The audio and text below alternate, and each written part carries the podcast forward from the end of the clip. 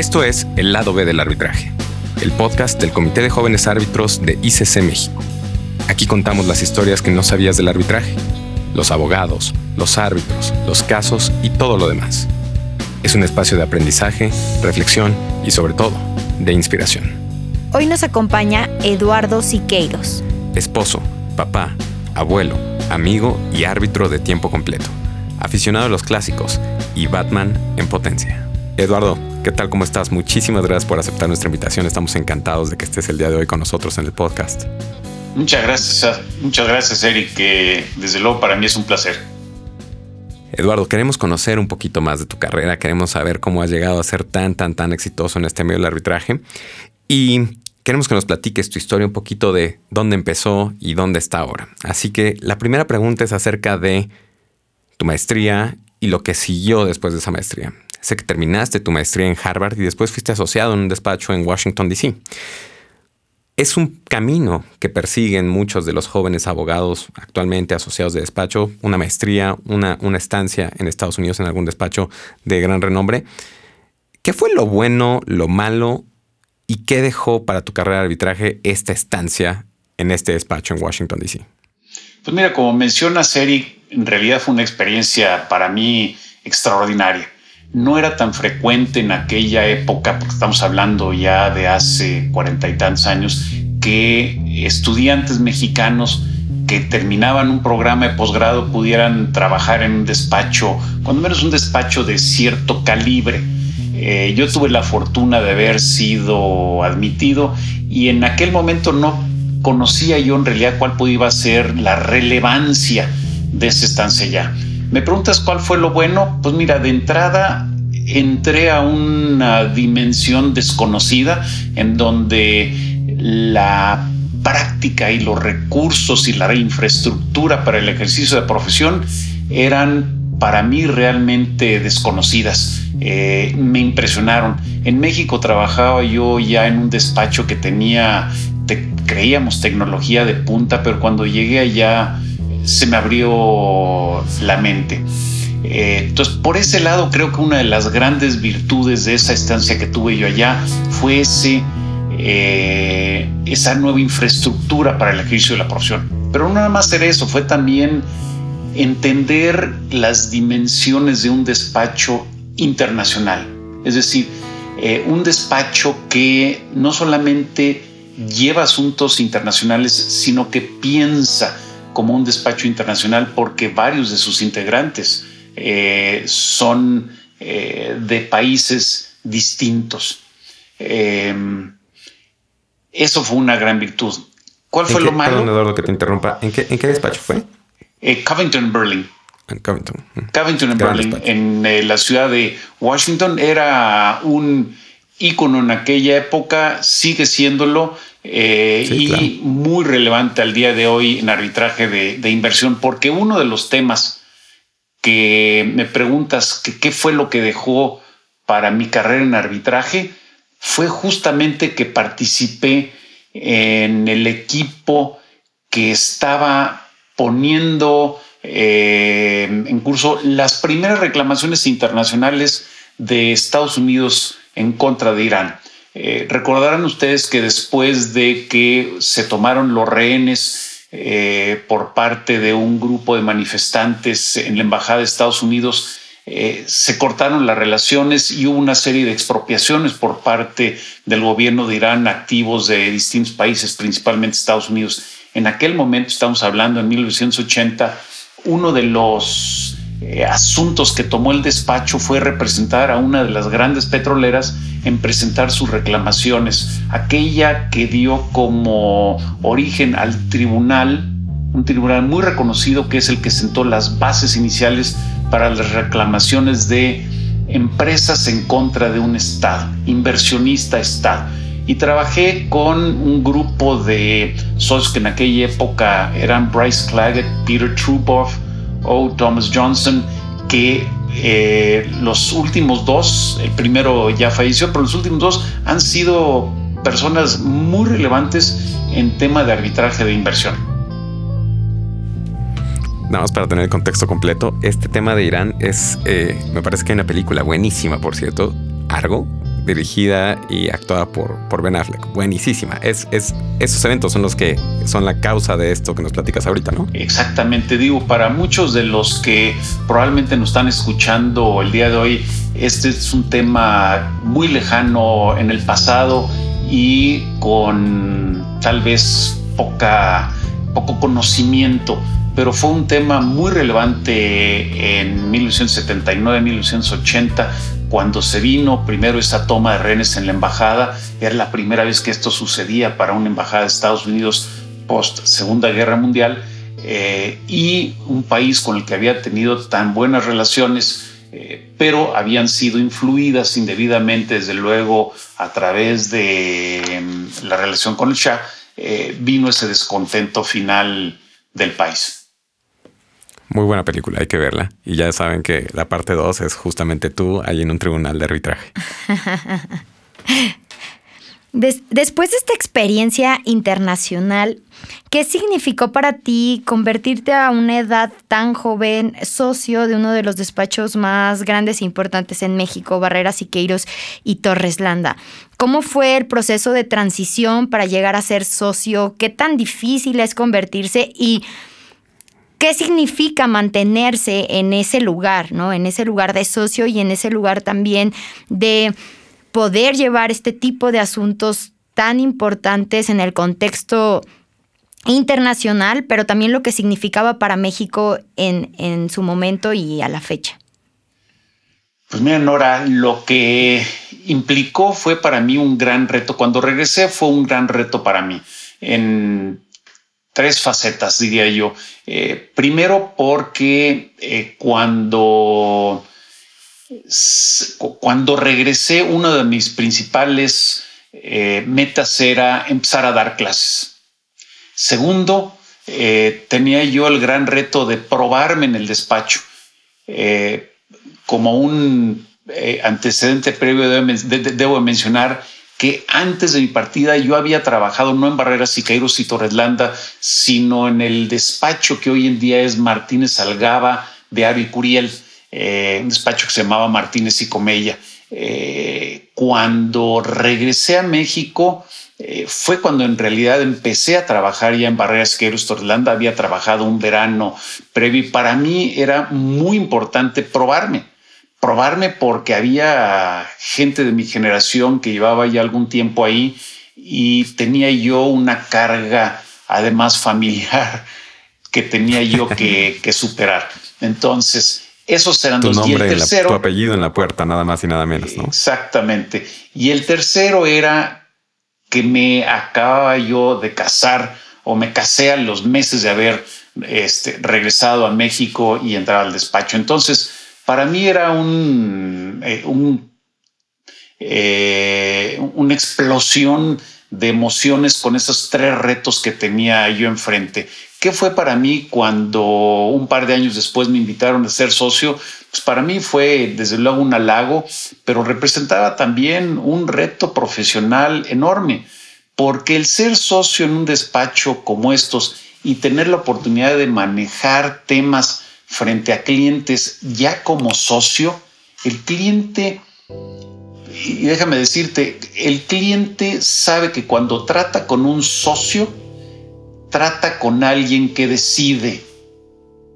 Cuando trata con un asociado, eh, normalmente el cliente dice, bueno, sí está el asociado, confío en lo que me dice el asociado, pero tengo y prefiero hablar en última instancia con el socio eso conlleva una responsabilidad brutal.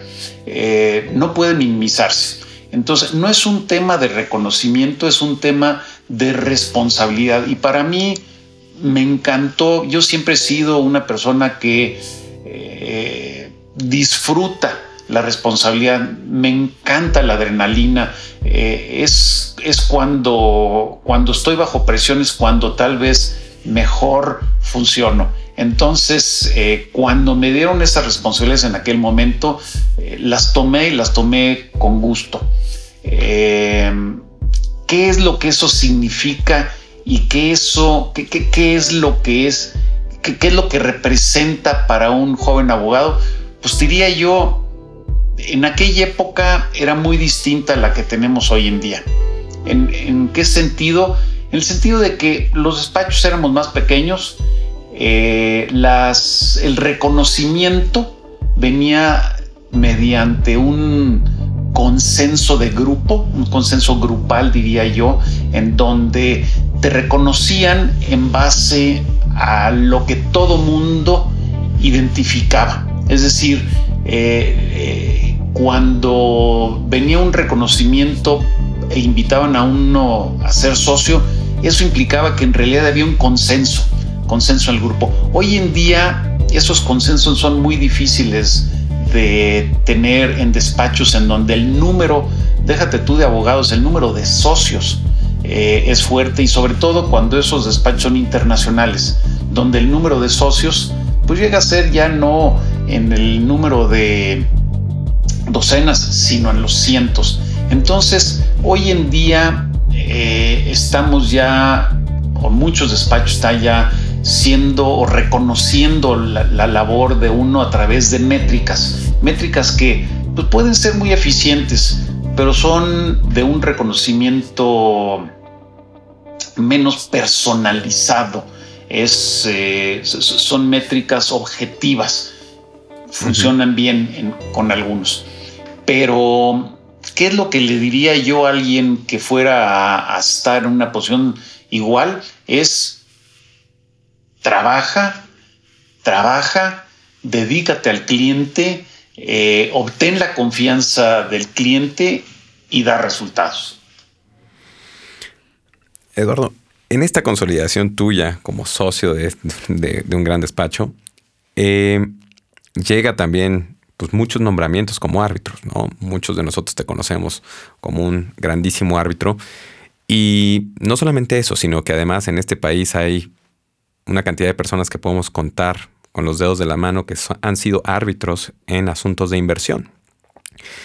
Y tú has sido uno de ellos, y no solamente uno de ellos, sino que has sido uno de los que ha tenido más nombramientos en ese tipo de asuntos. Son codiciadísimos esos nombramientos. ¿Cómo los obtuviste y qué camino dirías que hay que seguir para obtener esos nombramientos? El primero en realidad fue cuestión de suerte eh, y fue suerte y producto de un hecho triste. Eh, estaba eh, uno de los primeros casos que se presentó en contra de México fue el de Waste Management, una empresa de manejo de residuos eh, en Acapulco. había sido designado en aquella época como árbitro por México don Julio Treviño. Pero Julio Treviño murió Em, eh, a la mitad del proceso, es diría yo, justo antes de la mitad del proceso, justo antes de una audiencia que íbamos a tener o que se iba a tener de jurisdicción. Entonces, eh, ante ese hecho, eh, se buscó quién podría ser el reemplazo de don Julio Treviño. yo desde luego no tenía ni la experiencia ni los atributos de alguien como él, pero por suerte dentro del gobierno de México eh, pensaron en mí y me propusieron, tal vez porque me vieron que sería alguien que estaría dispuesto a aceptar un caso a la mitad del mismo y meterme, porque en aquella época la audiencia de jurisdicción estaba, estaba programada a tener lugar creo que tres semanas después eh, no mucho. Entonces tenía yo que involucrarme en un plazo muy breve y entonces dije, bueno, ¿a quién, a quién podemos conseguir que nos lo acepte? Eh, pues mira, para mí fue una de las noticias más halagadoras que pude haber recibido en aquel momento. y no dormiste esas tres semanas, supongo. Pues, para, para ponerme, fue, fue, uno de los temas cuando recibes un caso de estos y cuando recibes con esa poca, eh, con un periodo tan breve, te tienes que realmente meter a estudiar y tienes que ver de qué otra forma eh, manejas los asuntos y las responsabilidades que estás ya manejando para otros clientes. El trabajar con un grupo, el trabajar con un equipo fue gracias a lo que me permitió eh, dedicarme ese periodo. Entonces entré ya en ese caso Wage Management. Fue un caso en donde pues mi participación al final del día fue relativamente breve porque como recordarás y recordarán algunos de los que nos escuchas, en el primer caso de Waste Management, lo que se refiere normalmente a Waste Management 1, el tribunal declinó jurisdicción por los hechos que en aquel eh, momento incluimos en el audio. Sabemos que también has sido abogado de parte en decenas de arbitrajes y era lo que comentabas anteriormente de poder compaginar eh, este papel de árbitro con las obligaciones o responsabilidades ya adquiridas como abogado en, en este despacho. Y nos gustaría saber ¿Cómo has conseguido a tus clientes? ¿Qué consejos le darías a las y los abogados jóvenes para comenzar a hacer estas carteras de clientes y generar esta confianza de la que nos hablabas para, para poder ir generando esta comunidad de, de clientes en los despachos? Y Eduardo, antes de que empieces tu respuesta, creo que este es el momento del podcast en el que todos deberíamos de sacar un blog de notas y ponernos a anotar uno a uno y repasarlo una y otra vez. Entonces saquemos todos nuestro blog de notas, por favor. Eh, estábamos esperando a, poder hacerte esta pregunta. Mira, ¿qué es lo que, qué es lo que más me ha ayudado eh, a conseguir clientes? Te diría yo, en realidad son dos temas. Uno, es eh, estar consciente que debo no solamente de trabajar, sino que dar un valor añadido y brindar resultados. Ese es número uno. Y dos, eh, el tener un equipo con el cual trabajas, te apoyas, eh, se apoyan en ti, porque indudablemente lo que el cliente busca es resultados. Alguien no solamente en quién confiar, sino alguien con el cual se va a sentir a gusto porque va a responder. Mira, eh, te puedo decir claramente que mi, ascenso como abogado, como socio en el despacho y el número de asuntos que empecé yo a tomar, eh, la verdad no me lo esperaba. No para mí iba siendo eh, este, halagador, sorpresivo, pero les puedo asegurar que jamás, jamás dejé de trabajar. Llegaba tarde a mi casa eh, porque no solamente me dedicaba yo, yo, yo era de los primeros en llegar al despacho. En aquella época, el que llegaba a las 8, 8 y media de la mañana era madrugador. Yo afortunadamente llevaba a los niños a la escuela y entonces entraban un poco antes al cuarto para las ocho, entonces llegaba yo al despacho a las ocho, no había nadie.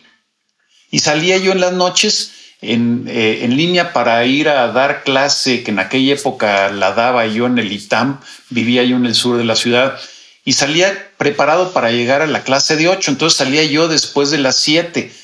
Nadie salía después de las siete más que algunos despistados. Entonces, estamos hablando desde luego hace ya 40 años. Entonces, trabajaba, me dedicaba eh, y afortunadamente tenía la experiencia de haber no solamente estudiado fuera, sino haber trabajado fuera.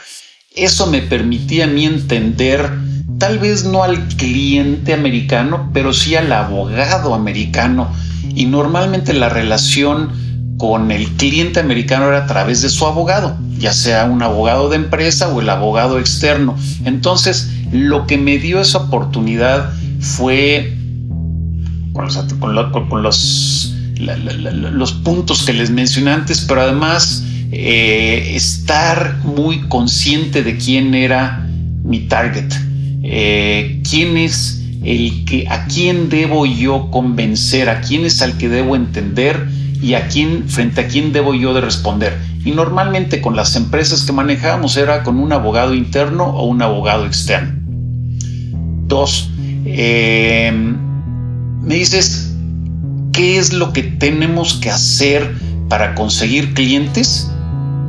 Es, diría yo, mantener a los actuales. Porque cuando mantienes y tratas bien a tus clientes actuales, ellos comentan, platican. Hay un libro de un eh, autor americano que habla de cómo es la, mercadotecnia eh, word of mouth advertising. Y esa es la mejor, dice porque tú te puedes, tú como despacho de abogados o como abogado que tienes una práctica, sola puedes eh, presentar eh, o publicar anuncios, desplegados, lo que quieras, pero no hay mejor mercadotecnia, sino que la que va de voz en voz, el cliente que te recomienda con otro. Ese es, eh, te diría yo. Maravilla. Apuntado, Eduardo. Ahora ponerlo en práctica. Va una pregunta corta, pero que creo que tiene eh, buenas implicaciones. ¿Cuál ha sido la mejor decisión profesional que has tomado? ¿Y cuál ha sido la peor decisión profesional que has tomado? ¿Cuál dijiste? Esta, o sea, la voy a romper a partir de ahora. ¿Y cuál fue la otra que dijiste, híjole, esta me va a romper a partir de ahora? Ay, mira, em, la, voy a empezar por la peor, la peor decisión. La peor decisión fue no buscar involucrarme en arbitraje desde un inicio, porque en realidad yo empecé a involucrarme en arbitraje después de esa experiencia que tuve en Washington en México se presentaron oportunidades, pero una las tomé, me encantaba lo que hacía yo. Estaba yo en temas de adquisiciones, en temas todos corporativos, mercantiles. Eh, eh, es una adrenalina brutal estar en cierres, en todo ese tipo de operaciones. Eso me dio eh, un marco oportunidad mucho más amplio para clientes. entonces, pero me involucré en arbitraje, aunque se me presentaron oportunidades, era tal la carga de trabajo y tal la adrenalina que tenía entonces que no que empecé a tomar arbitraje hasta tal vez 15 años después. Si hubiera empezado como eh, amigos, como colegas en el mercado, desde un inicio tal vez hubiera yo disfrutado más, aún más el arbitraje, porque a pesar de que tuve una breve eh, experiencia en el tema del litigio en el despacho que primero trabajé y que antes mencioné. Eh, como pasante y como abogado joven, la verdad es muy difícil eh, tener hacer un impacto en esos casos y además te enfrentabas, te sigues enfrentando en realidad con una realidad judicial mexicana que tiene muchísimas eh, eh, oportunidades para mejorar. Entonces, mi peor decisión fue tardarme, involucrarme en el traje. Ese deseo que todos como abogados tenemos de, de, buscar este, cómo abogar por un cliente, el hecho de no solamente presentar en forma escrita, sino también este, eh, argumentar oralmente un caso, cosa que los abogados mexicanos en aquella época, pues todo era por escrito y todo era muy rígido y el juez este, en una audiencia pues ni siquiera se presentaba, lo hacía el secretario, pero en realidad no se abogaba como se aboga, como se argumenta en un arbitraje con la pasión que eso presenta, con la posibilidad de reaccionar de inmediato frente a otro. Eso me hubiera encantado hacer. Eh, y, no, y me tardé, me tardé en entrar al arbitraje. Pero ¿cuál fue mi mejor, mejor decisión? Fue retirarme como socio del despacho en el que gustosamente durante 40 años eh, trabajé para dedicarme ya en forma exclusiva eh, a actuar como árbitro independiente. Una decisión reciente, por cierto. Una decisión reciente a partir del 2000. Concluí mi relación como, como socio de este gran despacho en 2018, finales de 2018. Eduardo, queremos dejar un poquito de lado tu carrera profesional, queremos dejar un poquito al gran árbitro y abogado que conocemos. Y quisiera hacerte unas preguntas acerca de ti particularmente. Probablemente eh, de tu persona y de pues, cosas distintas al derecho. No todo es derecho, no todo es arbitraje. Y además hay una enorme, enorme persona detrás del gran árbitro que conocemos. Entonces, por favor, dime lo primero que te venga a la mente. Esto es un ping-pong pregunta-respuesta. Venga. Si fueras un superhéroe, ¿quién serías y por qué? Eh, Batman. ¿Por qué? ¿Por qué Batman? Te diría yo porque no tiene superpoderes. Eh, porque busca y actúa en base a su astucia, busca la justicia. Hay que recordar que el origen de la actuación es eh, un hecho triste eh, en la vida de sus padres, ¿no? Que, que asesinaron a sus padres. Claro. ¿Qué es algo en lo que no seas bueno, pero te gustaría hacerlo? Puede ser lo que sea, no tiene que ser de tu carrera ni nada, lo que sea. Bailar salsa. la etapa favorita de tu vida y por qué. la etapa favorita de mi vida es cuando estaba yo eh, creciendo, mis hijos y yo y mi esposa eh, estábamos creciendo juntos. Eh, algunos te podrían decir que la vida como estudiante, sí, la vida como estudiante es una vida eh, atractiva, pero la vida que sigue ya de joven profesionista, eh, creciendo con tu familia, para mí es la mejor. ¿Tu siguiente meta? Ay, mi siguiente meta es ver a mis nietos crecer. Tengo ya, tengo ya cinco nietos, pero me encantaría verlos eh, crecer y desarrollarse como personas, ya no nada más como niños, sino como personas. Eh, y digo, y si me permites contar esta anécdota, cuando yo entraba a tu oficina, había, a veces me encontraba un código comercio subrayado de forma extraña y en realidad no eran subrayados, eran tus nietos que habían tomado un marcatexto y los habían rayado, ¿no? Entonces eres muy cercano a tus nietos, lo sé. Ay, me encantan, desde luego.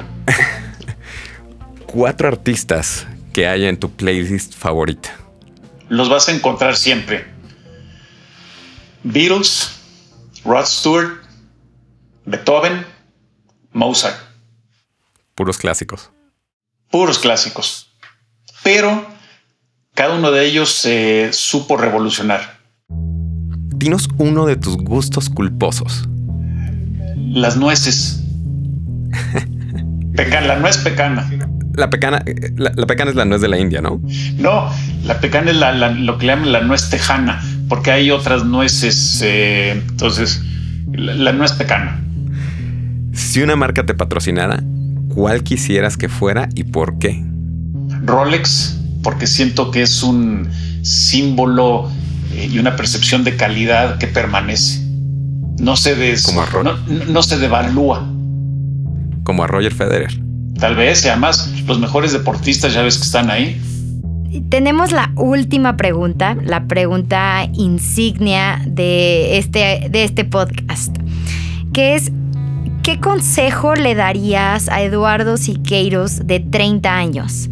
¿Qué tiene que hacer o dejar de hacer para estar en ese lugar de éxito o de plenitud personal y profesional en el que se percibe te encuentras?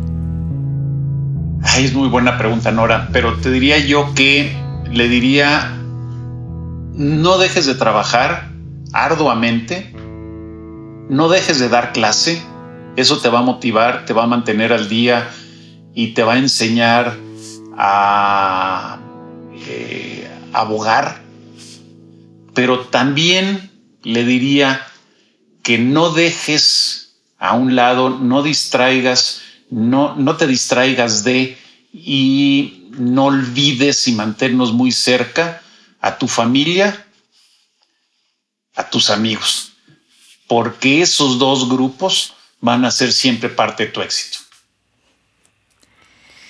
Muchísimas gracias, licenciado, por esta entrevista tan enriquecedora. Gracias por estas respuestas tan genuinas tan profesionales y pues esperamos tenerlo de vuelta pronto por este espacio. Muchas gracias Nora, muchas gracias Eric. Al contrario, tío Eduardo, estamos encantados de que nos acompañes por aquí y como dicen Nora, nos vemos muy pronto. Espero que la próxima vez podamos tenerte aquí en la cabina y platicar un poquito más. Te tendremos preparadas eh, un playlist con esos artistas que nos dices, te tendremos un, pequeño bowl con nueces y haremos una plática más amena y probablemente más larga.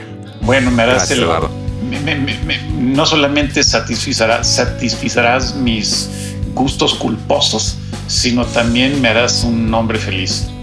Es crear la atmósfera propicia, Eduardo. Nos vemos muy pronto. Muchísimas gracias. Vale, gracias, Eric. Bye. Esta es una producción de ICC México con el apoyo del Young Arbitrators Forum de ICC. Agradecemos mucho a todas y a todos los que han hecho este podcast posible. ICC México, su presidente, su directora general, los miembros de la Comisión de Arbitraje, la mesa directiva del Comité de Jóvenes Árbitros, Laura Tamirano, a nuestros equipos en Magalón y Abogadas, Clavel Abogados, Lockheed y Aludo Aguilar de Manada Music Media. Gracias a todos.